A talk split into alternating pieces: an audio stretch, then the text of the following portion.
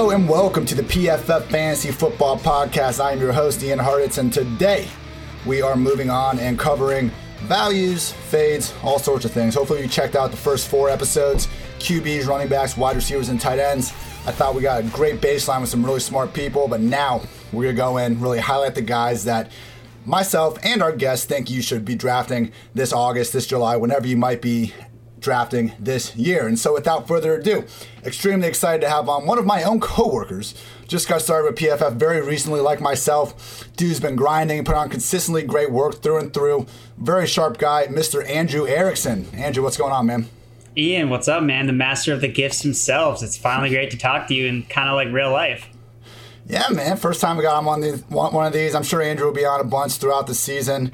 And yeah, so again, to reiterate today, we'll be highlighting some of PFF's most recommended fades and values at each position based on our rankings versus ADP. You can find both Andrew and my own rankings on PFF.com if you want to get it to by Monday. PFF code fantasy 40, everyone. So we'll go position by position with our top value, top fade, and then some quick honorable mentions. Andrew, who is your QB value? All right, so we're going to start with a banger. Ty God Taylor, Tyrod Taylor over with the Los Angeles Chargers. Basically, everyone has kind of forgotten about Tyrod Taylor, and I think when I look at the PFF rankings, I'm, I think I'm the only one that has him ranked at all. So I'm definitely flying solo here with Tyrod Taylor. But the way I look at it is he's got you know a lot of great weapons there in Los Angeles with Hunter Henry, Mike Williams, Keenan Allen, much more better upgrades than what he had with the Buffalo Bills, and you know, the head coach Anthony Lynn, that was Tyrod Taylor's offensive coordinator in Buffalo. People take just it seems like no one's kind of really you know remembering that. And you know, during those two seasons with Anthony Lynn, you kind of calling the shots. You know, Taylor was a really fantasy effective quarterback. You know, he ranked third in fantasy points per dropback in 2015 and sixth in 2016.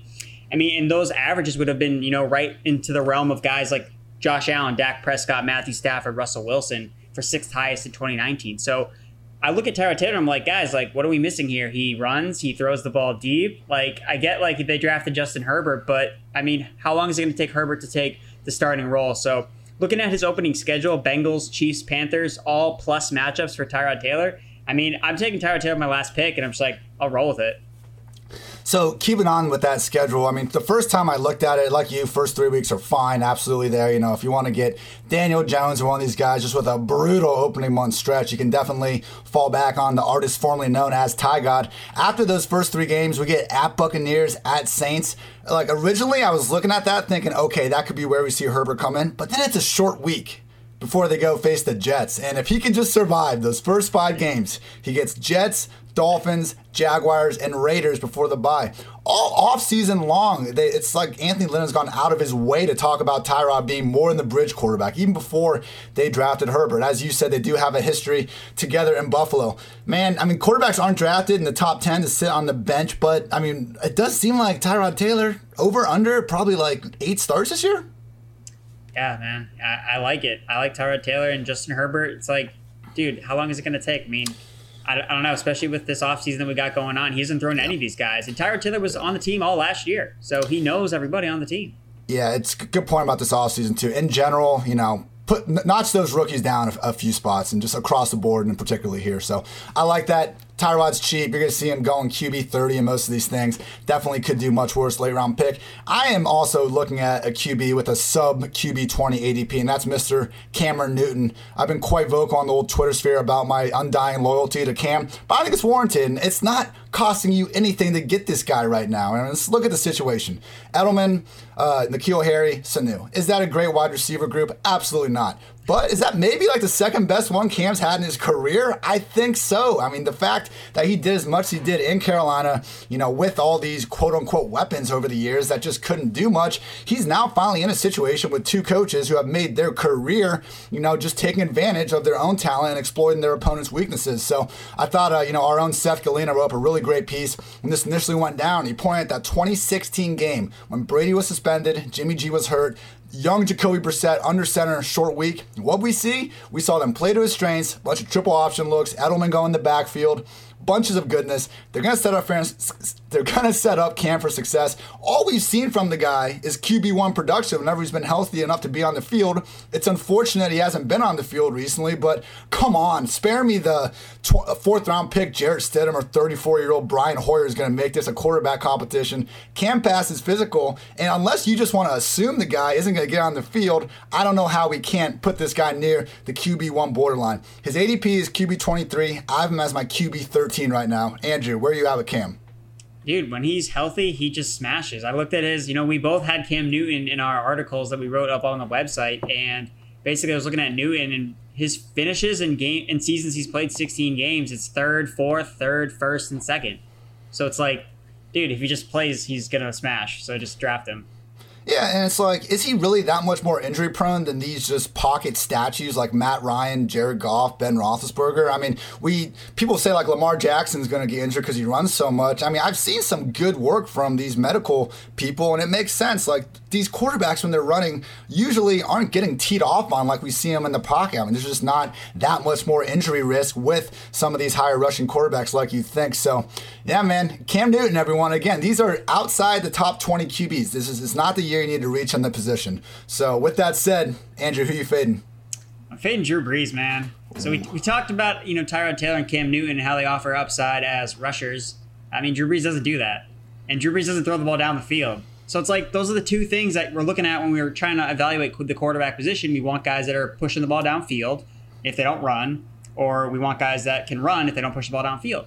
Drew Brees doesn't do either of those. So I don't understand why he's being ranked as like a top, you know, top 10 quarterback when I don't see the upside with him. You know, again, he has great weapons, but Michael Thomas doesn't push the ball downfield. Alvin Kamara's got touchdown regression coming. He's gonna, you know, he's gonna, you know, the thing Brees is not going to hit his 7 1 point percent touchdown percentage from last season, which was the highest of his career, when his average has been 5.4%. So to me, it just seems like I don't get why you would just not just draft Matt Ryan. He's Matt Ryan's just a better version of Drew Brees with better weapons and throws the ball downfield, and he's younger. So again, Brees, his last year, you know, we see this cliff with quarterbacks, and I feel like this could happen. And you know, who knows? They want to get Taysom Hill more involved. I'm not about that with Drew Brees. I believe Brees has been the QB seven in fantasy points per game back to back seasons. This was after like a literally a decade though of this guy being top five year in and year out, and it's still costing you. I mean, it's not quite a top five pick these days, but he's being drafted about where we should expect him to finish. Like we're not getting any sort of you know being drafted as floor, and he's got this ceiling because as you mentioned, man, the ceiling just quite isn't quite there the same way in recent years without that rushing. And it's a shame because I think this might be like his best group of weapons he's had in his entire career, but you just I, the, the whole Taysom Hill thing. He's usually been a vulture for like other positions. He doesn't usually pull Brees off the field near the goal line that much, but they must have told him something to get him back here. I mean, for them to put him on a first round tender, I just think we're going to see more in him than ever potentially this year. Yeah, and especially if they're the ones that want him to use his arm you know, to go downfield, you know, hit Jared Cook, you know, down the seam. You know, you're gonna look up at a highlight and be like, oh my god, Jared Cook touchdown, and then you look like, oh no, it was Taysom Hill that threw it, not Drew Brees. God, unbelievable. Only more annoying thing is watching Eagles games and trying to figure out if Dallas Goedert or Zach Ertz caught the ball. No doubt. All right, my QB fade, Mr. Baker Mayfield. I have him as my QB 24. His ADP comes in as a QB 15. A lot of similar things to what you just said. Like one, there's just no rushing floor here. I mean, he's averaged 9.1 rushing yards per game in his career. For reference, I mean Matt Ryan's at 8.8. I don't think anyone's out here calling Matt Ryan a dual threat talent. And look, Baker was just awful last season. There's no really other way around it. And I think some people are trying to just chalk it up. Oh, Freddie Kitchens is a joke of a coach and all that. But come on, Freddie Kitchens was the big reason why Baker had that amazing second half of 2018 in the first place. Pressure was an issue, but man, over here at PFF, you know, we track everything. Under pressure, kept clean, deep ball, this and that. And Baker was 33rd among 35 qualified signal callers in QB rating when he was kept clean. I mean, even when things were good last year, you know, maybe he was just too spooked from having to run around the rest of the time, but either way, it wasn't pretty. And going into this year, okay, these great weapons are back. Most likely, I'm a little worried about this Jarvis Landry hip injury, but we'll find out More about that soon. But what about Kevin Stefanski coming in is leading us to believe this could be a breakout here because we just saw him enable Kirk Cousins to career best marks in almost every efficiency category, and he finished as a QB 19 in fantasy points per game. I think we're looking at a run first offense, and Baker's only chance to kind of explode is going to have to be through hyper efficiency, and I just don't know what we saw from last season to make us think that's on the horizon. Yeah, I think you hit the nail on the head. It's really about looking at Kirk Cousins. He was really efficient with Kevin Stefanski, and I think that people might look at Kirk Cousins versus Baker Mayfield and think, okay, I think Baker Mayfield's probably the better quarterback, you know, entering his third season. And I think that people are still holding on to his rookie season when he, you know, really flashed. And, you know, there are kind of a lot of, you know, scapegoats in terms of, well, you know, Odell Beckham Jr. was hurt last year, you know, and Njoku was hurt last year. And I, I do think that, I, I do think that getting a tight end, you know, little foreshadowing. Um, like getting a tight end back that's useful because Mayfield was really good his rookie year because he did have a tight end that he could rely on. Last year there was really no one in that position. So where I do think that I think he'll be better than he was last year. I don't think for the price that you're paying for him is like hey, I think that people are still like he's not like at a discount yet. Yeah. You know, people are still remembering his rookie year and they're like, oh, it's still Baker Mayfield, still number one overall pick. So again, like I may not be on as down on him as you are, but again, is his ADP still not like great for his uh, you know what he's kind of looking like. If you're a non-rushing quarterback and you're in an offense that isn't going to be throwing the ball with a top, you know, 5-10 level volume, it's going to be pretty tough to be a great fantasy quarterback. So, all right, now some quick honorable mentions. I'll go through my two and then we'll I'll flip it over to Andrew. But so another QB I just really like compared to cost is Joe Burrow. He's my QB 12 ADP, QB 19. We've had six rookie QBs be QB1 since 2010. That's Russ Wilson, Dak Prescott, Kyler Murray, Cam Newton, RG3, and Andrew Luck. The similarities all were week one starters, all averaged at least 25 rushing yards per game in college. Burrow gets both those. He averaged 27 rushing yards per game at LSU. I know he looks to pass first, but he's got a small rushing floor, going underrated. And then another guy I'm fading, Mr. Aaron Rodgers, my QB 16, ADP QB 12. Guy just had the worst fantasy season of his career, career low, 11.4 rushing yards per game. He still makes just some throws that, you know, uh, what, what's the Twitter craze. Only two people on the planet can make this throw. You know, Rodgers has plenty of those. That's fine. He can still take over games. But at this point in his career, you know, he's just a much better real life than fantasy asset, I think. So, all right, Andrew, who are your honorable mentions? Yeah, so my honorable mention for a value is Jimmy Garoppolo. Again, we talked about he doesn't really have the rushing upside, but again, I like that he's really easy to stack with certain players. Like you can get him with a lot of his weapons, you know, stacking with like a George Kittle. He's going really late and he has a really good schedule in the opening of the season. So I like Jimmy Garoppolo from that aspect. And he also plays with Kyle Shanahan. So it's like, it's always a good combination. And, you know, we've seen these leaps with quarterbacks in year two with Kyle Shanahan, you know, a la Matt Ryan. So we could see in Garoppolo's second full season with Kyle Shanahan, we could see maybe him taking another leap, especially if that 49ers defense regresses after last year and they might have to play more aggressively, pushing the ball downfield. And then my fade is, is Daniel Jones, and you kind of referenced it a little bit, I think, earlier. Just his schedule, man. Like you look at his like is like his opening schedule, and then like game after game after game, you're just like, I don't want to start this guy like ever. And and the way that he plays is so volatile with turnovers and things like that. It's just like he might have a spike week here and there, but like it's going to be really hard to project. I, was much higher on Daniel Jones before the clapper got signed on to be his new play caller. And I do like the Jimmy G call because last year, coming off that ACL, you know, we've seen players in that second season definitely be closer to full health. And, you know, only Lamar Jackson had more games with four plus uh, passing touchdowns last year. So we already saw, you know, a mini ceiling. I know we all remember the like seven pass attempt NFC championship, but w- wasn't all that doom and gloom for Jimmy G last year. All right, moving on to running backs. Andrew, who is your RB value right now? Yeah, we've got uh, Ronald Jones for the Tampa Bay Buccaneers. It seems like uh, on most hated list for most people, but I like Ronald Jones, and I think that it's really the the stink of his rookie season that just can't come off a lot of people because all he did last year was just basically improve in every aspect. You know, he accumulated over a thousand yards from scrimmage, he scored six touchdowns, and this is when he was still splitting carries with Peyton Barber. Peyton Barber's gone. So I really think that Jones has kind of the green light to at least the early down back roll. And the thing with Jones is most people are looking at, oh, well, he's not going to be on, you know, he's not going to catch passes, he can't pass block, yada, yada, yada. Ke'Shawn Vaughn is like the greatest thing ever. Dare Ogunbowale is going to be involved. But the way I look at it is like, I don't necessarily care if Ronald Jones is involved in the passing game. I'm getting this guy in the seventh round.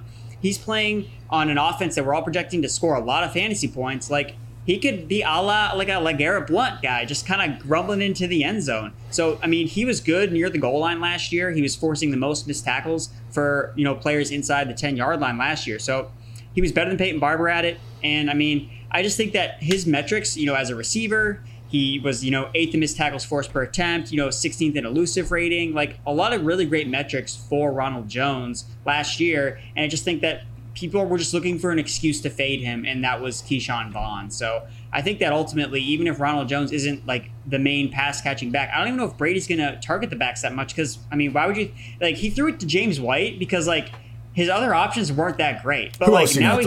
Yeah. like but now he has Chris Godwin and Mike Evans and like those types of players. So he's gonna throw it to those guys. Like I don't really care that Ronald Jones may or may not catch passes because I think that he could flirt with double digit rushing touchdowns. So in the seventh round, sign me up all day. That's it's really just about the cost at this point. I mean, I don't think anyone would be down to buy Rojo as a top twenty back, but we don't have to. He's going right now. You know, best ball ADP is RB thirty, even lower. And when if you go through some best ball drafts, people, I mean, after the fourth, fifth round, running back is a disaster, and that's when you know people are loading up on their wide receivers. But if you want to go early and get some of these baller wide receivers in the first few rounds, I mean, I think the Tampa Bay and Miami uh, backfield to a lesser extent are kind of the last shots you have of landing a true starter. So, you know, Tom Brady called him Ron earlier in the offseason. I mean, that is relevant. That's a big deal. I am worried that we're still going to see a three RB backfield, you know, with him, Dari, and Ke'Shawn. But you bring up a good point. I mean, even if it is a three RB backfield, Rojo, we should probably be considering Rojo the favorite. Exactly, and I just think that he's going to have the better, the best chance of getting those goal line touches. I don't, you know, I don't see why you would just go in immediately and give it to a rookie. And we've seen before Bruce Arians. I mean, look, I mean, maybe Bruce Arians isn't the greatest evaluator of, evaluator of talent for running backs because clearly he thought Peyton Barber was still good and he was giving him carries. He didn't play David Johnson, so you know maybe if Rojo sucks, you know maybe that's better for him. So there you go. Interesting conspiracy there. I like it. All right. My running back value is none other than Chase Edmonds. I have him as my RB 41, ADP a full 10 spots lower at RB 51. I think we have five, four to five true three down handcuffs in the league, and that is if the RB1 goes down. I think the RB2 steps in, assumes, you know, a workhorse three down role. I think they're Chase Edmonds, Tony Pollard, Alexander Mattison, Latavius Murray, and maybe Darrynton Evans, the Titans' backup. They treated Dion freaking Lewis as a three down guy, so I'm assuming Darrynton Evans could potentially get that as well.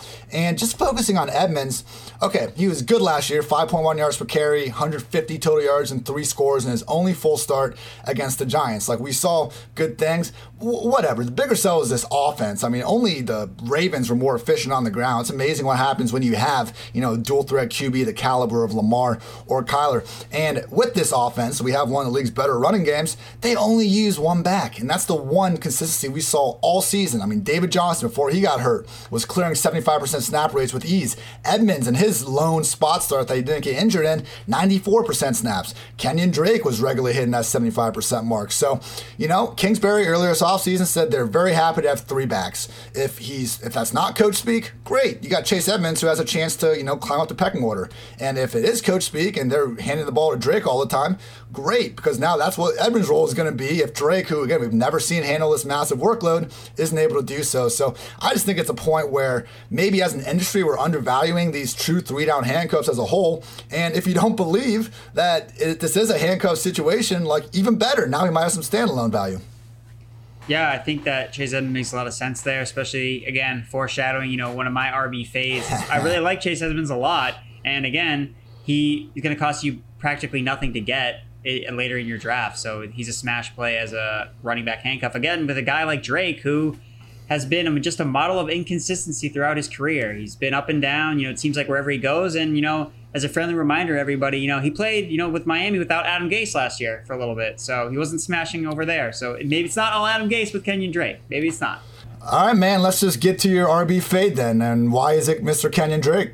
All right, so Kenyon Drake again. So he's going as the RB8, but I have him ranked as the RB12. So I'm still saying he's an RB1. I'm not saying yeah, you just don't ever draft this guy. But again, you got to be decisive when you're at the top. You know, looking at these running backs in the first couple rounds, and Kenyon Drake's someone that's not really someone that I'm selecting the draft button on. So basically, looking at so since 2010, 45 teams have had a quarterback with at least 65 rushing attempts, and none of those teams have ever supported the top 10 fantasy wide receiver and a fantasy running back. So again, this is looking at guys like Hopkins and Drake, who are both going respectively at top 10 at their positions, and Kyler Murray is going to hit that 65 rushing attempts threshold. I mean, he had 93 rushing attempts last year, so if, I expect him to rush more. But even if some reason he rushes less, it's still going to probably eclipse that 65 mark. So again, this is just going to look at like when you have a rushing quarterback, you know that takes away fantasy points from the running backs and and the wide receivers. Like it's just less plays that those guys can make and contribute and create fantasy points. So that's one of the reasons like I'm looking at Drake as a guy that's he's potential bust factor in the first round.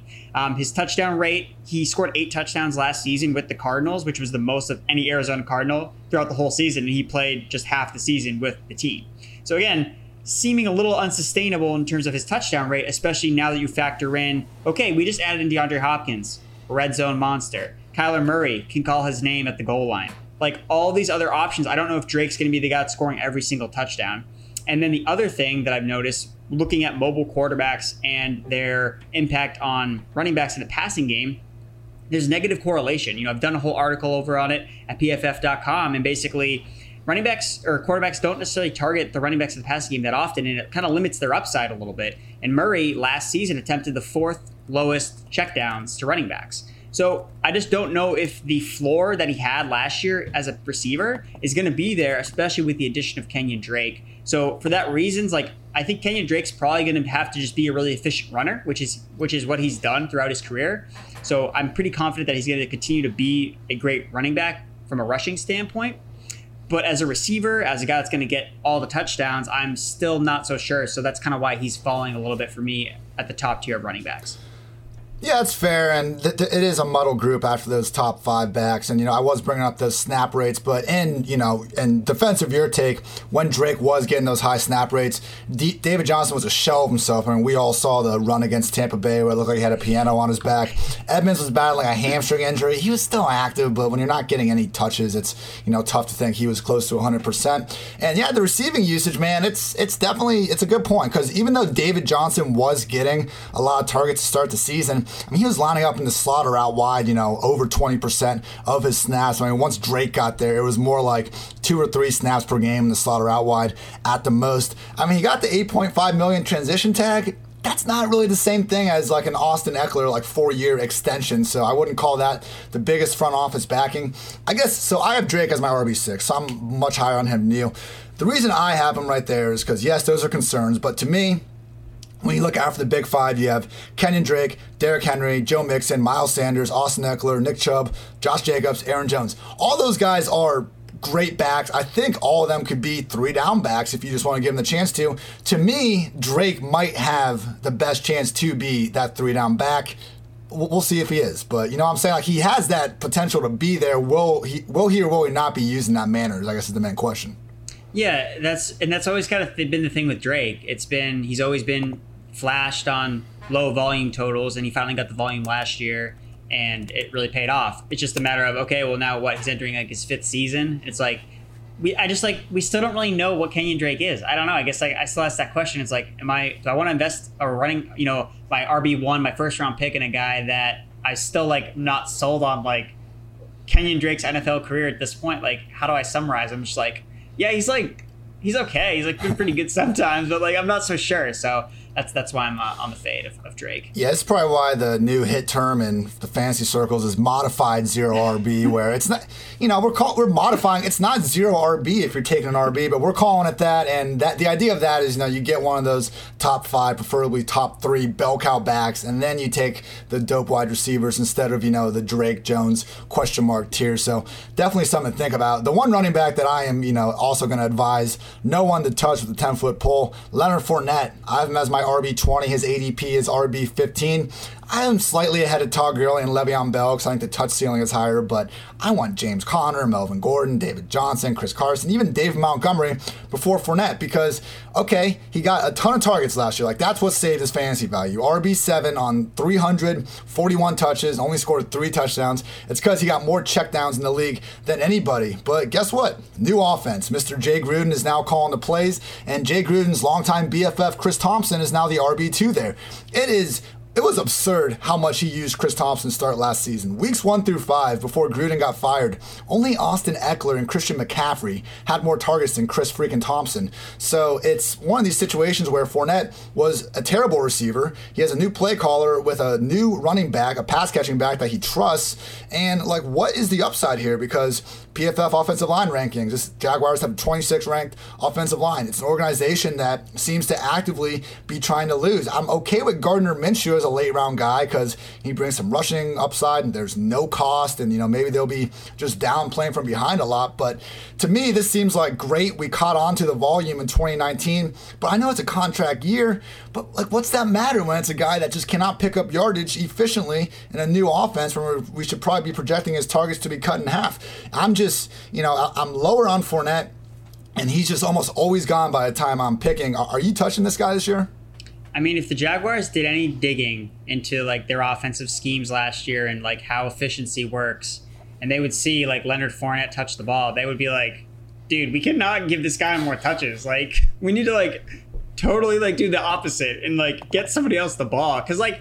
His efficiency as a receiver was like atrocious, and even like Rock Armstead, like he was better as a, a, receiver, just like from an efficiency standpoint. You obviously mentioned Chris Thompson. It's like a guy who profiles as a you know pass catching back. That's what he's always been. And again, you know, to mention as well, you know, Minshew is a mobile quarterback. So I seriously doubt that he's going to check the ball down as often as you know, like a Nick Foles. And I get that Minshew played the majority of last season, but when Foles was in there, Fournette had some of his best games as a receiver.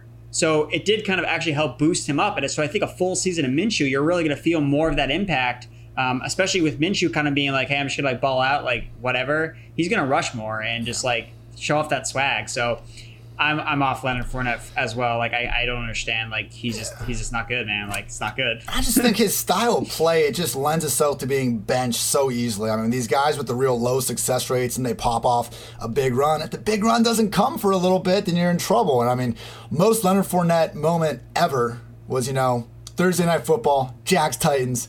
15 carries, 66 yards, long of 69 yards. So we'll see. Maybe he gets the volume again, but it just seems like a situation where, you know, I, I, get it, bet on volume, not talent, but I'm not convinced the talent's there to get enough volume again in 2020. So on the honorable mentions, I love, love, love James Conner this year. He's my RB14 ADP, RB21. I mean, look, we just talked about all these running backs that we have questions about from RB6 to RB like 12, 13. When you get in the next tier of guys, it's even bigger questions, and Conner sticks out as the only true three down workhorse of the group. I get the injury concern label, everyone, but you know what? If the worst thing you can say about a guy is he's injury prone, and that is like why he's as cheap as he is in fantasy, go get that ceiling. And the guy I'm lower on is Marlon Mack. I was shocked to see his ADP as the RB 38. I have him as my RB 53. Like he's going ahead of all those awesome handcuffs that I mentioned before. Your Pollard, Mattison, Murray, Edmonds. And look, Mack's best case scenario is he keeps this as a three back committee with him, Hines, and Taylor the whole year. I mean, even an injury to one of those guys isn't going to give him this like three down role. They've tried to do that periodically last two years. He gets hurt, and now they've you know they brought in Jonathan Williams to give the guy major reps last year. I mean, honestly, I like Marlon Mack. His jump cuts look great sometimes, but they didn't draft Taylor to not try to make him the workhorse eventually. We just need to get off of Mack moving forward, no matter how good he might have looked over the last two years in spots. Andrew, running back, honorable mentions. Yeah, so just like to, to rewind it back. So James Conner, I agree. I think that he's a great value. It's just it's just health with him, and it, he's it sucks because he's he really is in that injury prone category. It just matter if he can stay healthy or not. So we're just you know praying every day that you know Conner can come out you know all good to go. And I would say for your other running back, which was again who, who did you have? Oh, we had Mr. Marlon Mack. Oh yeah, Mr. Marlon Mack. I mean, dude, they drafted your replacement, man. Yeah. Like, like that's like that's exactly the scenario. Like if he was getting the job done behind the Colts O line, like they wouldn't have drafted Jonathan Taylor. Yeah. Like he just he was good, but he wasn't good enough. So they they drafted someone that's better than you. So I'm out on Marlon Mack. But in terms of values and fades, so my fade is Devin Singletary, which means my value is Zach Moss. I just can't see a scenario where Devin Singletary is kind of paying off his ADP where he doesn't have, you know, the goal line usage. Like, and it's not even like he's like second in command, he's like third. So he's behind Josh Allen and Zach Moss because they want to use Zach Moss in that Frank Gore role. So I don't envision Devin Singletary, you know, having t- high touchdown upside.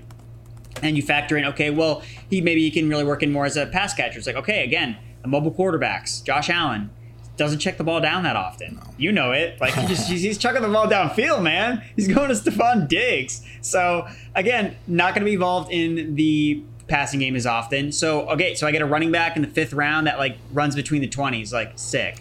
Like that's just like not what I want from a running back. So I'll like take Zach Moss because it's like if Singletary goes down or something like that, at least I know Zach Moss will get the goal line touches. I just think he has like arguably more upside than Singletary does, and at their ADPs, just seems like it's easy for me. I just like I don't see myself drafting Singletary anywhere right now.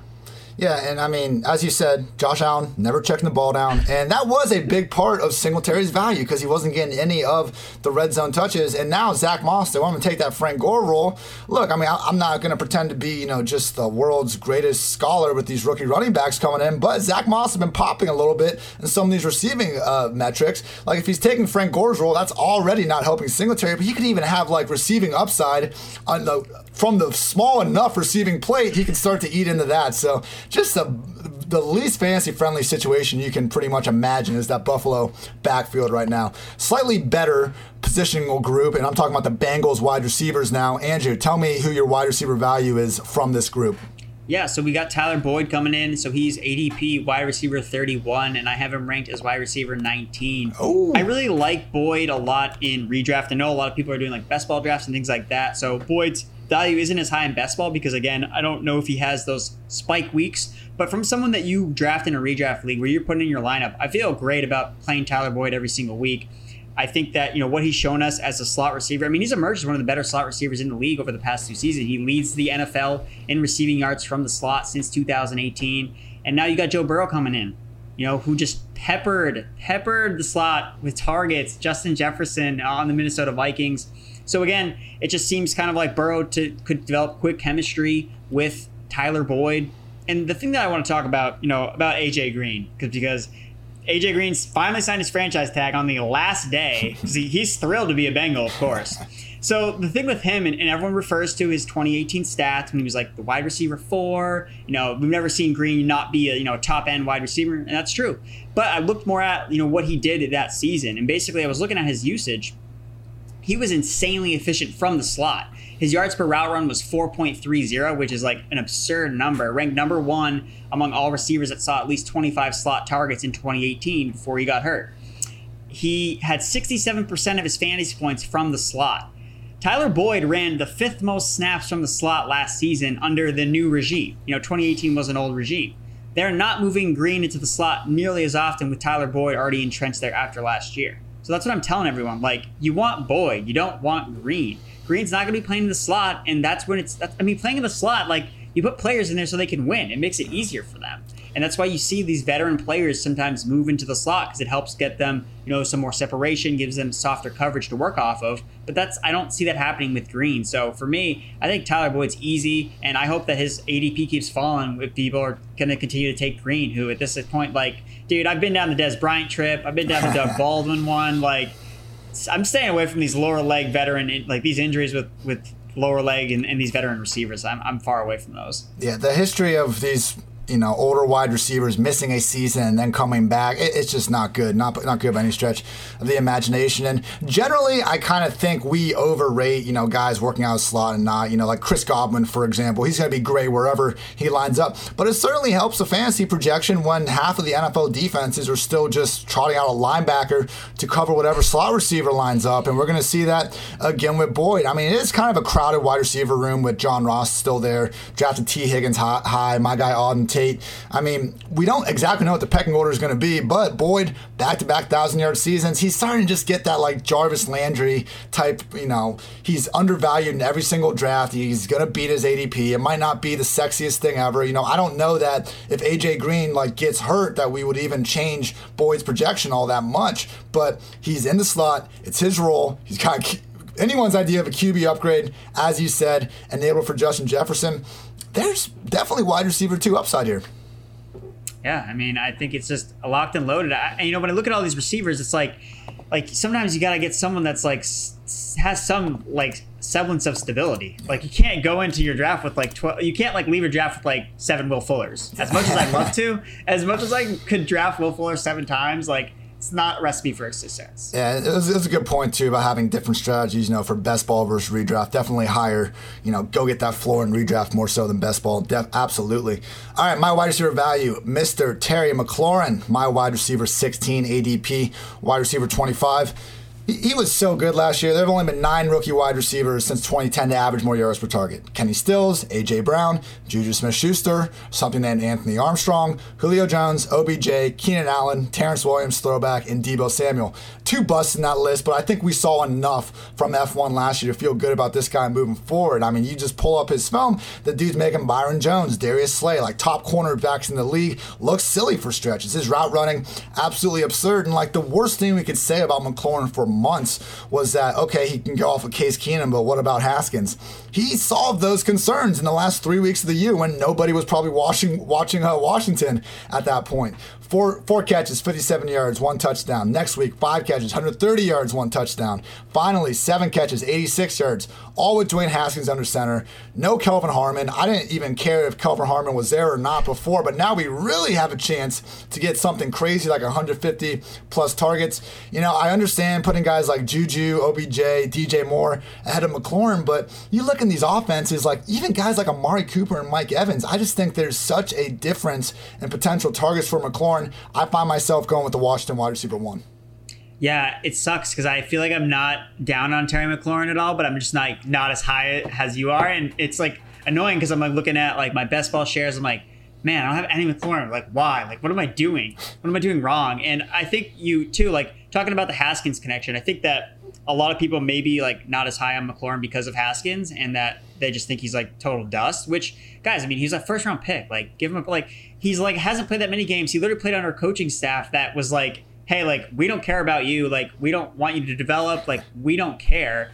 And I think that Haskins is one of those like quarterbacks that is worth. You know, I have him like in a dynasty league, and I think that I'm holding on because top 15 pick, like he, he can't be as bad as he was last year. And the fact that you know in our PFF grading system, he was one of the better quarterbacks towards the end of the season in PFF grading for quarterbacks. So I think that Haskins can definitely take a step forward next season, you know, with, you know, kind of going in being the guy and being with a coaching staff that's like, hey, like, we believe in you. And again, you know, I mean, they brought in Kyle Allen, but I think that was like Ron Rivera's like move of like, hey, like, just in case like everything hits the floor, like, can throw with, go with all reliable. Yeah, I mean, I thought Haskins caught such a bad rap last year. He got thrown in like late in two games to start against the Giants and Vikings, both on the road. And then he starts off his career. Oh, great! You get to go into Buffalo and start there. You know, have fun. And this was all in an offense that you know Bill Callahan just wanted to give Adrian Peterson the ball 20 times a game and worry about the rest later. So, I absolutely got better as the season went on. You know, I am a Buckeye homer to be fair, but I do think that we, it is not time to give up on Dwayne Haskins yet, people. Absolutely not. All right, Andrew, who is your wide receiver fade? Yeah, so I'm going to go with another. We just talked about a, a, guy going into his second year, and this is another guy who's going into his second year, and it's Darius Slayton. And I my, my ranking of him is, is pretty brutal. I'm going to be honest. So his ADP is wide receiver 39, and I have him down down. I got to keep scrolling. Uh, wide receiver 71, uh, Darius Slayton. So I am just like I'm out on Slayton basically everywhere, and it just I'm looking at the way that things are set up for him, and, and basically he just put up numbers when everyone else was hurt. Like four guys were hurt. You know, whether it was you know Evan Engram or Sterling Shepard or Golden Tate or Saquon Barkley. Basically, you know, when guys were playing, you know, he saw less than a 10% target share. When when guys missed time, he saw greater than a 30% target share. Like the shifts in that are are crazy to look at. And I'm looking for guys like that emerge because of like they're more talented. And I don't, I can't like confidently say like, oh, Slayton is like this uber talented guy. I mean, the guy was a fifth round pick. Like, like I'm looking for some draft capital here of like why this guy, why should I believe in this player? And he's giving me a lot of like MVS vibes from last year, where another fifth round pick guy and like he could be easily replaced. Like it's not like a fifth round pick is this like locked in draft capital. So that's one of the big things that I'm not high on Darius Slayton. I just think that you know with these muddled receiver rooms, like for us to say that oh well Slayton's like the clear number one guy, it, it, doesn't make a lot of sense. So I'd rather just take a Sterling Shepard or a Golden Tate later. And I know that people will kind of say, well, Darius Slayton, he's the one that goes deep. It's like okay, like that means his production is going to be like super volatile on a week to week basis. Not to mention his quarterback is super volatile and his schedule is absolutely brutal.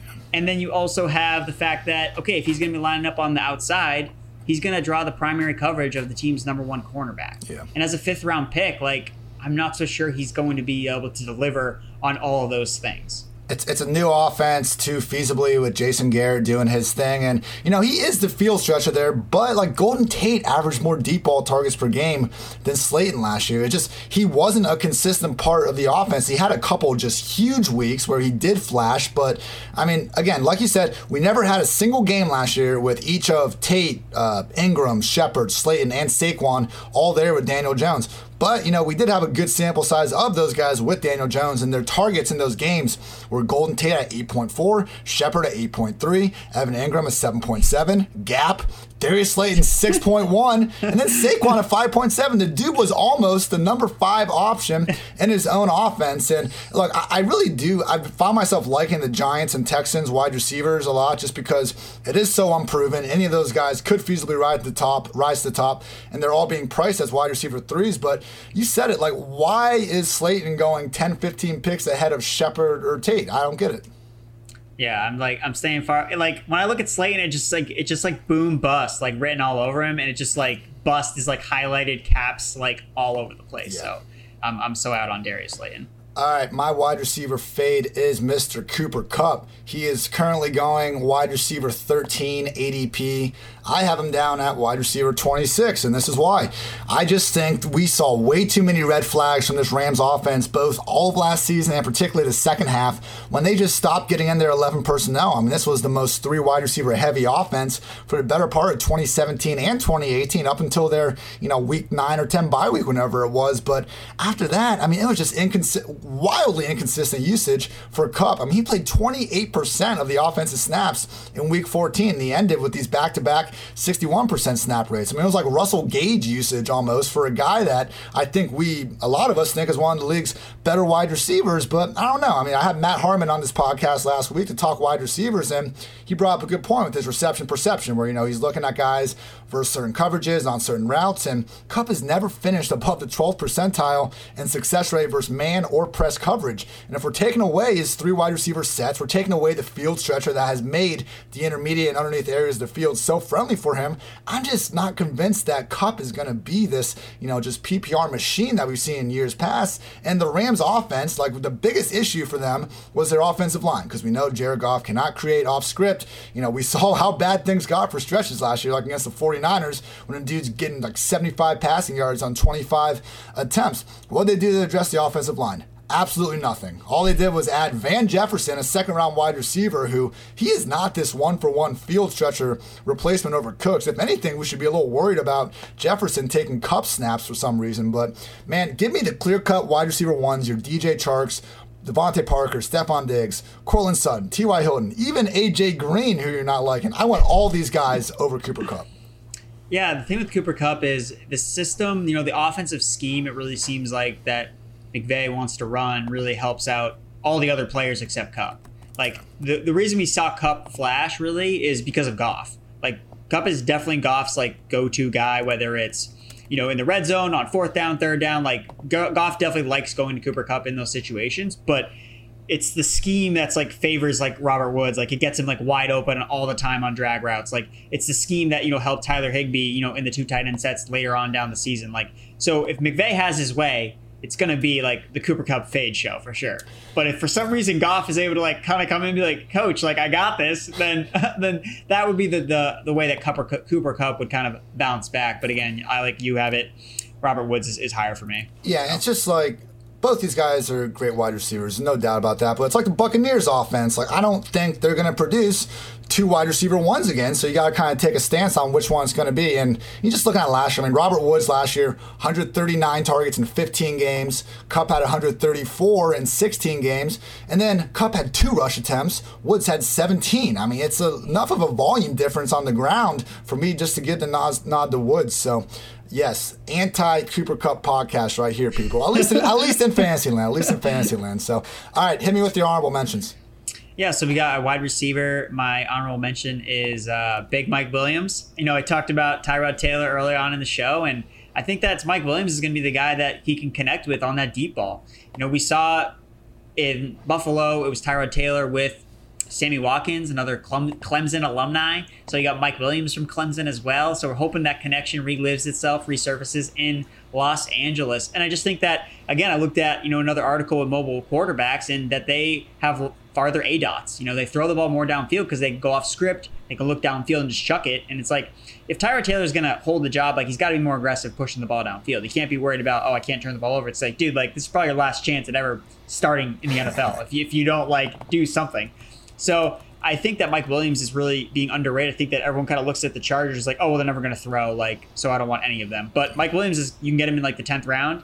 He's not a guy that needs targets. We saw that last year. I mean, the guy had a thousand yards on like under 50 receptions, so he doesn't need a lot of targets, and he can make big plays downfield. So Mike Williams is my value, and then my my fade is is going to be Julian Edelman.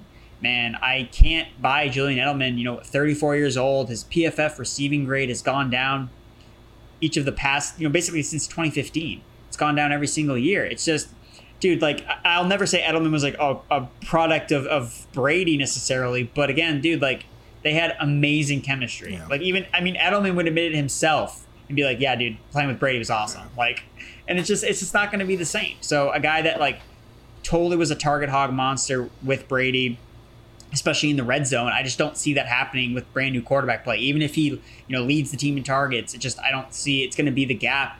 I can't see it being as wide as it once was with Tom Brady under center. So again, I mean, I saw Edelman go like in a draft in like the seventh round last like last week. I was like, I was like, dude, like no, I, I can't take him there. So there's so many other receivers I'd rather have than Edelman.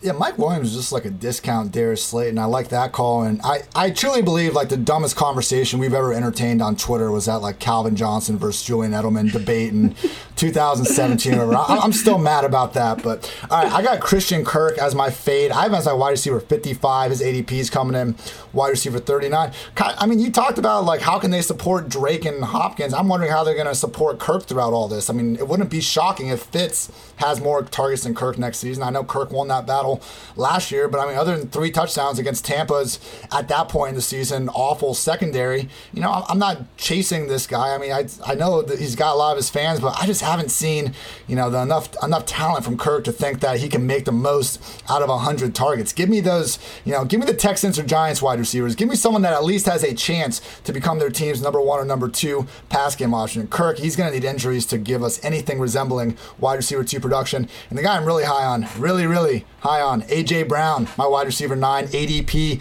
wide receiver 17. Volume over talent, but there are exceptions to every rule, people. AJ Brown just looks like the type of stud that I do not want to leave this guy off my fantasy squad. I mean, it's just like McLaurin. There's just too much talent here, I think, for him to bust. And, you know, maybe we'll look back on this moment and say, oh, you know, it'll be a fun 85 targets for the guy. But I truly think, like, when you're that good, and especially like the Titans, I, I, think we would, if we had to predict, you know, AFC playoff teams to regress, Titans would be near the top of that list. More volume for a great player. Give me all the A.J. Brown.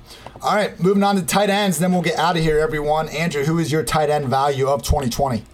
All right, so we're gonna go with Austin Hooper. So I got him ranked as tight end eight, and ADP is coming in at tight end twelve. And, and originally, like going in, you know, after Austin Hooper signed with the Browns, I originally was like, oh man, I'm gonna be like totally off Hooper. Like his ADP is gonna be too high, and it really didn't trans out that way. It really kind of reversed, and and it seems like Austin Hooper's kind of like hated a lot by a lot of people. And I, I guess I I don't really see that from my perspective looking at the team you know, they are coming with Kevin Stefanski. You know, he ran a lot of two tight end sets with the Minnesota Vikings. So again, you know, they paid this guy. They made him the highest paid tight end in NFL, his, like in the NFL. So it's like, why would they not, you know, try to utilize him? You know, especially when Baker Mayfield, like we talked about before, you know, he was absent of a tight end when he was good in 2018. He had that tight end. He had that player that he could lean on. Um, and Njoku had a really good year in his, his second season. So it was like, why are we, you know, kind of fading Austin Hooper? I know I get he's coming from a different offense, you know, that was throwing the ball all over the field, but I mean, who is the third receiver on the Browns? Like, I mean, there's really nobody. And again, the argument would be, oh, well, it's a Kareem Hunt. So that's kind of where kind of I'm kind of on the Austin Hooper over Kareem Hunt side. You know, Kareem Hunt was already there. Kevin Stefanski, you know, became the head coach, and one of the first moves that they make is okay, they bring in Austin Hooper and they sign him to this lucrative contract. Like he's clearly going to have a role in the team where you know, Kareem Hunt, like he's the backup running back. Like say what you want, but like last year, like all those, you know, he was kind of occupying the the field similar to what a tight end would do. you know, he was running those short to intermediate routes because the Browns had literally no one else to throw the ball to because all the tight ends were hurt. So that's one of the reasons why I like Hooper a lot. And you look at with Kevin Stefanski when he's bringing in play action. I think that's going to be huge because you look at Austin Hooper over the last three seasons since 2017, he has the most touchdowns off play action passes. And Mayfield threw the third most touchdowns off play action in 2019. So again, you have these outside receivers. You have Landry, you have Odell Beckham Jr. You know, creating space for a guy like Austin Hooper, who I think that can deliver some of these big plays with some touchdowns. I think that he could become his favorite target in the red zone. And Baker Mayfield, when he's been targeted the tight end position, you know, his PFF grade fifth highest, 87.8 since 2018. So again, he likes the tight end position. I just think that Hooper, especially like his price is like not expensive at all. I think that he's a guy you can play and not have to worry about, okay, maybe he's not going to break out. But again, I think that you can play him confidently and not like risk getting a zero in your lineup. Yeah, I'm, I'm way more fine with Hooper at that tight end one borderline compared to like the tight end six or seven he was kind of starting the offseason right. at. And it's a good point about, you know, will it be him or Kareem Hunt? Because, yeah, the Browns did nothing for that number three wide receiver spot. You know, Stefanski in Minnesota was running 11 personnel at one of the league's lowest rates, if not the single lowest rate. I would feel better if they just traded Njoku because you know we saw last year Kyle Rudolph 48 targets, Irv Smith 47. If you can then set down the one guy, that's going to be a hell of a fantasy friendly target. But I do, I, I still like Njoku, but you know this is a situation where I think money talks. The recent history track record of high price tight ends that change teams is awful.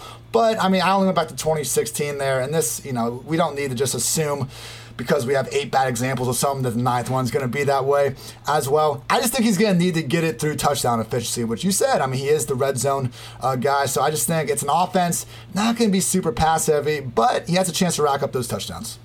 Yeah, I mean, with David Njoku as well, you know, we saw this last year. It was like, it was your guy, dude, Duke Johnson. Like, it was ah. like, hey, like, he wants to get traded, and then, you know, we didn't hear from him for a while, and then eventually got traded. So it's like, I mean, I, I expect Njoku's probably going to get moved at some point. I mean, they, they drafted that guy um, in the fourth round, so it's like they have a replacement tight end that they can use. And I mean, I'm not even really kind of factoring in Njoku because I just feel like he's gonna like sizzle out somehow, or whether he's on another team or something. So yeah, I mean, he's. I mean, I think Njoku's gonna get traded. It's gonna happen. The smoke, this fire. Free Duke for sure. All right, my tight end value is Mr. Chris Herndon. And before all you angry Herndon investors from last year turn off the podcast, let's remember how good this guy was in 2018 because here's our full list of rookie tight ends to average at least eight yards per target since 2000. Mr. Herndon, Mark Andrews, Gronk, Hunter Henry, Heath Miller, Aaron Hernandez, Noah Fant, Jordan Reed, Zach Ertz, George Kittle. All right, so unless you want to say Herndon's just going to be the worst rookie, you know, the worst performer after having a great rookie season ever, it's he's costing you. Again, I have him tight end 14, ADP tight end 21. He's free. No one is even touching him in one tight end leagues. You'd have to go to tight end premium leagues before you're even competing with someone. Even then, it's probably going to be in the double digit rounds because nothing has really changed other than our own fantasy uh, investors' attitude towards the guy. I mean, from the Athletics, Connor Hughes to say the Jets can't wait to get Chris Herndon back in their lineup is a vast understatement. I mean, it wasn't like this dude played last season and couldn't find the field. He was suspended. He tragically pulled his hamstring, allegedly running routes on air, and he couldn't get healthy. So it's until we see Herndon go out there and not do anything, I'm, I'm going to go back to buy the guy because he's twice as cheap as last year. And let me tell you what, his ceiling is as the number one pass game option in this offense. Crowder, Perriman, Mims, like it's just the le- arguably the least crowded offense of anyone, and he is free. I'm getting Chris Herndon in almost every draft I'm leaving with. I don't know about you.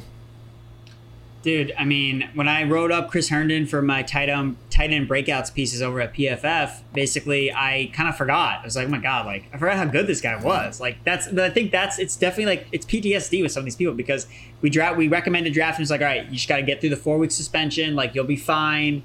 But then like it just was a disaster. Yeah.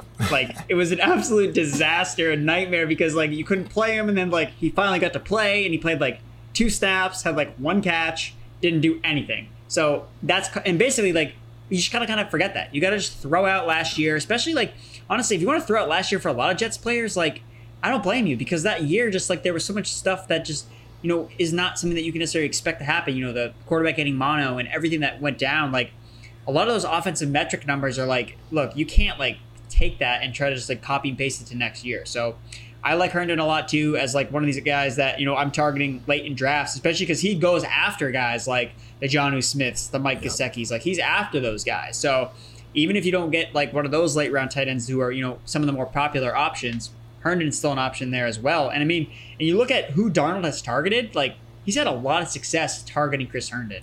And that's the thing I think that's not being looked at enough is just looking at the quarterback position. Like Darnold loves Herndon. Like he absolutely loves the guy. So I think that makes a lot of sense with a lot of question marks at receiver. Again, you have Jameson Crowder there, but we know Jameson Crowder has like a very limited ceiling. Like he's not going to be a guy that's going to go out and be a double digit touchdown guy. Like we know he, his role as a slot receiver, but like to be that primary option, like Chris Herndon, like looking at all these tight ends, like he could legit be like the number one option on his team, which there's not that many clear paths like that in the NFL, especially with Breshad Perriman and Denzel Mims really his like main competition. The only thing that I'm worried about is they did extend Ryan Griffin. So that's one thing that if they're like, hey, you know, we gave this guy money, and, and then obviously like Adam Gase is there, so yeah. that's always like that's that's always got to be factored in. But it's clear that Herndon is definitely the most talented tight end on that roster. That's especially like is starved of receiver talent. Yeah, look, I'm not thrilled about Adam Gase calling the plays either, and it, would be great if Griffin, you know, wasn't re-signed. But again, these would be bigger issues if he's going as the tight, you know, borderline right. tight end one. He's free, so go get that upside, everyone. Seriously, and I think more and more, just these tight end four through ten range, I'm letting someone else take them. It sounds like that's your kind of strategy for your fade here yeah, you can't draft these middle end tight ends. Like for me, it's I like George Kittle a lot. Just I think he could absolutely smash because mm-hmm. he's got a lot of touchdown regression coming his way potentially, especially with no Deebo Samuel for the first couple of weeks of the season. But it's like if I don't get George Kittle, like I'm gonna wait till like the tenth round to draft a tight end and just take a couple of these late late dart throw guys and then just stick with the one that eventually emerges. I think that if I pick three, I think that I can at least hit one that's going to be at least semi decent for my fantasy team. For sure. Hopefully. For sure. All right. So, sell me on fading Jared Cook. All right. So obviously I talked about Drew Brees. So I got a lot of correlation. You know, I got the best ball stacks on the mind. So everything's correlating. So again, Jared Cook is an interesting guy to look at because he really, his efficiency has really been what kind of drove his fantasy production last year. It wasn't volume because Michael Thomas was getting all the volume oh, yeah. in New Orleans. So Jared Cook was actually one of the guys that Brees would actually look for downfield. So we look at Brees's A dot and how it's not great, you know, ranking, you know, near the bottom of the league. But Brees, when he actually targets the tight end position, has actually been at the highest rates in the league. You know, his yards per attempt ranks second, and his average depth of target ranks first. So when targeting the tight end position. So looking at a guy like Jared Cook, I'm just not so sure like that he's a guy that I'm going to have confidence that he's going to continue to be a down threat weapon for a quarterback who's arm is possibly deteriorating from arm strength. So it's I'm not noodle. like we can say that it's a noodle. It's okay. I'm not confident that Cook can replicate the production he had. I mean, he caught seven of his nine touchdowns from Brees in the last half of the season, weeks 10 through 17. He has the most 20 yard plus yard touchdown receptions for tight ends since 2018. He has six. So it's like he's all been about the big plays, and with more competition coming back now, you're gonna have a healthy Alvin Kamara. He's gonna score a bunch of touchdowns. You're going to have Emmanuel Sanders coming in for the first time, you know, giving the Saints a wide receiver two, arguably for the first time in a long time. Yeah. So I don't know if Jared Cook is even going to be the number two option there anymore. He could fall to four, and now you're waiting on just absurd efficiency from a, a tight end who's also older. So I'm not even so sure how much you know burst he really has left. So again, he's going as the tight end 11. So and I have ranked as tight end 16. So again, it's like I would rather take a stab on one of these upside guys, and I'm afraid that people fall into the trap of like, oh, like Jared Cook, like he's like established, he's like safe. It's like I don't think he really is though in this offense. So I think that you need to like take a step back and be like, look, don't draft Jared Cook as like your top, your confident like tight end because last year we saw at the beginning of the season like he was terrible, yeah. like he couldn't do anything. So I, am off of Jared Cook at, at tight end 11. And they felt the need to use a third round pick on Adam Trautman. I mean, arguably the most receiving ready tight end out of uh, Dayton. I'm with you, man. His best case scenario is the number three option in the offense. Give me Mike Gesicki over Jared Cook any any day. Give me a legit guy that has a chance for that number one or number two pass game role. I am with you on fading Jared Cook. And the guy I'm fading is Hayden Hurst. He is my tight end 17 ADP, tight end 9. I was all in on Hurst when he initially got traded he had like an ADP in the tight end 20 range, even going down into the teens, it was fine. But now we want to project a guy that has one career game with more than three catches as a top 10 tight end in the league. It's not like, I mean, we talk about the tight end position having athletic freaks everywhere. Hurst is like the one tight end that doesn't have some SPARQ score in the 80th percentile. He's 27 already. And when he was at Cal- South Carolina playing dudes half his age, he wasn't even scoring five touchdowns a year. So, you know, losing a battle to Mark Andrews isn't anything to be ashamed of, but I just don't know what we have other than Austin Hooper putting up some numbers in this offense to suggest that Hurst is going to be this shoe in top 10 performer. I mean, that's the issue here. Could he do it? Okay, fine. I, am not saying he's a, like, not a talented receiver. I know he hit, I think he had that long touchdown last year where he his game speed was legit. So, you know, he's not the worst athlete by any stretch, but compared to Gesicki, Jonnu Smith, my guy Herndon later, I, am good because as easily as he could, as easily as Hurst could slide in as that number three option in the offense, I don't think we should be shocked at all if he finishes fifth on that offense behind Ridley, Julio, Gage, and Gurley. So for me, at this point, I am selling Hurst at this ridiculous price.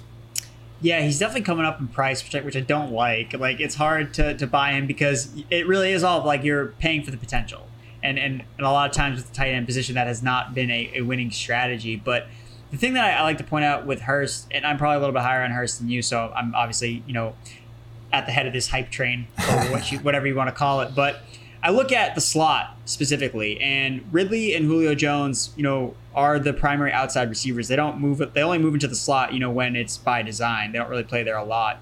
So I was like kind of like on Russell Gage a little bit in the beginning. I was like, oh, this guy like he's kind of like sneaky good. But then, uh, then I like looked more at his like profile. I'm like, dude, like this guy's classic like slot receiver, like special teams guy. Yeah. You know, kind of catches the ball and falls down. Like not someone that I'm really. Th- I I really don't think that.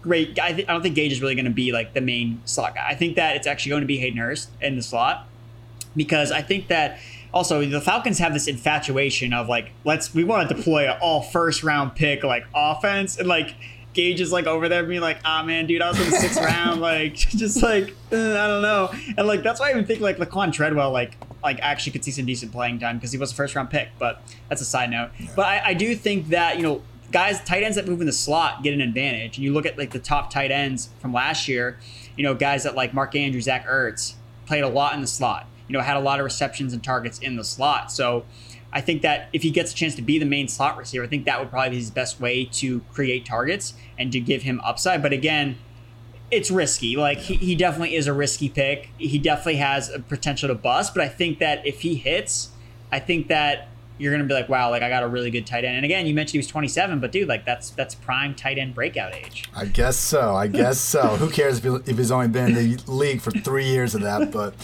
yeah, it's again, it's just more about like we have to buy him at his ceiling now. If you got him, you know, a month ago, kudos to you, but right now, not so much. All right, now on for my honorable mentions. I am fading Darren Waller at his current price. We're seeing him go ADP tight end five. I got him as tight end nine. The dude's a great talent. If he gets triple digit targets again, he can do big things with it. But why else would the Raiders devote three top three round picks and resources to get Jason Witten's corpse all the way over to Las Vegas. I mean, at this point in time, I, am just not confident that Waller is going to lead this team in targets. That's why I kind of like Henry Ruggs at his cost. But you just look at Gruden's history, and okay, he enabled Waller and Jared Cook in 2018, these great years. Before that, you go back to his Tampa Bay days and stint one with the Raiders. We saw guys like Tim Brown, Joey Galloway, Keenan McCardell, just A plus names all, all the way around getting legit 130 plus target workload. So I think the days of Gruden featuring the tight end are numbered. And my tight end buy is Mr. Blake Jarwin going off the board, ADP tight end 20. I have as my tight end 13. True seam stretcher. I mean, he, he's been so efficient with Dak over the years, only Amari Cooper and Brice Butler have averaged more adjusted yards per attempt among all Dak Prescott targets look, I mean, it's a crowded offense. I get that, and I don't normally like putting. You know, we've talked all podcasts about not wanting to devote too many resources to guys that could be a number four, number five option in the offense. But we're talking about a legit top three to five offense in the league, and you know, quietly the second most available targets out of anyone other than Atlanta. I am buying Blake Jarwin at cost. Andrew, who are your honorable mentions? Yeah, you know, going back to Darren Waller again dude, Jason Witten, man, he's gonna like pull people's hair out with what he's gonna do, and even a guy like Foster Moreau. Foster Moreau was like vulturing touchdowns all over the place last year. So again, he's got a lot of competition, way more than he had last year. So yeah, Darren Waller is definitely not worth the price at tight end five.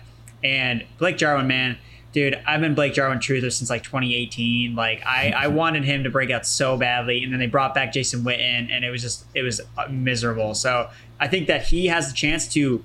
He probably won't be consistent from week to week, but like that dude is going to see like no coverage on him whatsoever.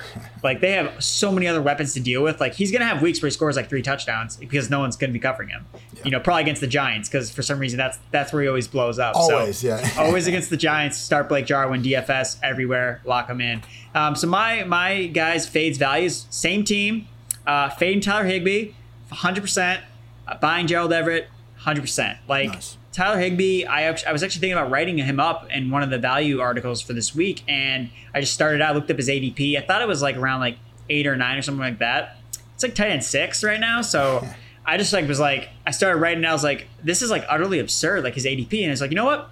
I'm not even gonna write an article about this. I'm just gonna put it on Twitter because this is all I need to write. Like I don't need anything else to tell you. Like you can't draft him as tight end six. Like the sample size is way too small for you to have the confidence that he's a locked and loaded guy. And again, we saw last year how great he was. But again, this Rams offense is like could be kind of different. Like, and Everett was hurt, and you just look at the splits when Everett was active in targets. It's just it's not in Higbee's favor at all. So again, I think that the gap between the two is way too big. Higbee, you know, he's definitely the front runner. Like I wouldn't say, oh, just take Everett over Higbee, but the gap of confidence that these two guys are going at, that the people are so sure that Higbee's the locked and loaded guy as tight end six. It's just something I'm not I'm not going to take that risk. Like there's no way it's like a you know 90% of the time Higbee is the tight end one versus 10% of Everett. It's much closer than that for me. So for that reason, I'm out on Higbee. I'm just take Gerald Everett as another late round dart throw tight end. Some situations like in Detroit, Golladay and Marvin Jones, you got the big difference, but we're so confident in Golladay just being a complete baller. We're fine targeting both. In this situation, again, it was so close between those guys for so long. Yeah, don't let five games just completely turn, you know, your your brain upside down on what to believe from the Rams. So I'm with you on those. And everyone, that is going to do it. We have covered QBs, running backs, wide receivers, and tight ends, values, fades, honorable mentions. Check out pff.com. Andrew and I conveniently both came out with an article that we didn't even plan to time these up at the same time, but both going over some more of our thoughts in general. Andrew, what else you have uh, up in store this week? Yeah, I got tons of cool stuff coming out. We got some wide receiver rankings tiers coming out, some more tight end breakout pieces, and interesting piece on some potential veterans that could get traded, you know, this year from every single team. So, hey, you know, with some unknown with the college season, you know, teams may be more reliant on trying to trade for some veteran players. So again, you know, when guys get traded, opportunities open up. So I'm to take a deep dive and looking ahead of some of these guys that, hey, you know, some opportunities could come sooner rather than later. Good stuff, man. Good job today, and keep on keeping on. That was Andrew Erickson, everyone. Find him and follow him on Twitter at Andrew Erickson, E R I C K S O N, with an underscore at the end of that. This has been the PFF Fantasy Football Podcast. I'm Ian Hartitz. He is Andrew Erickson. Take care, everybody.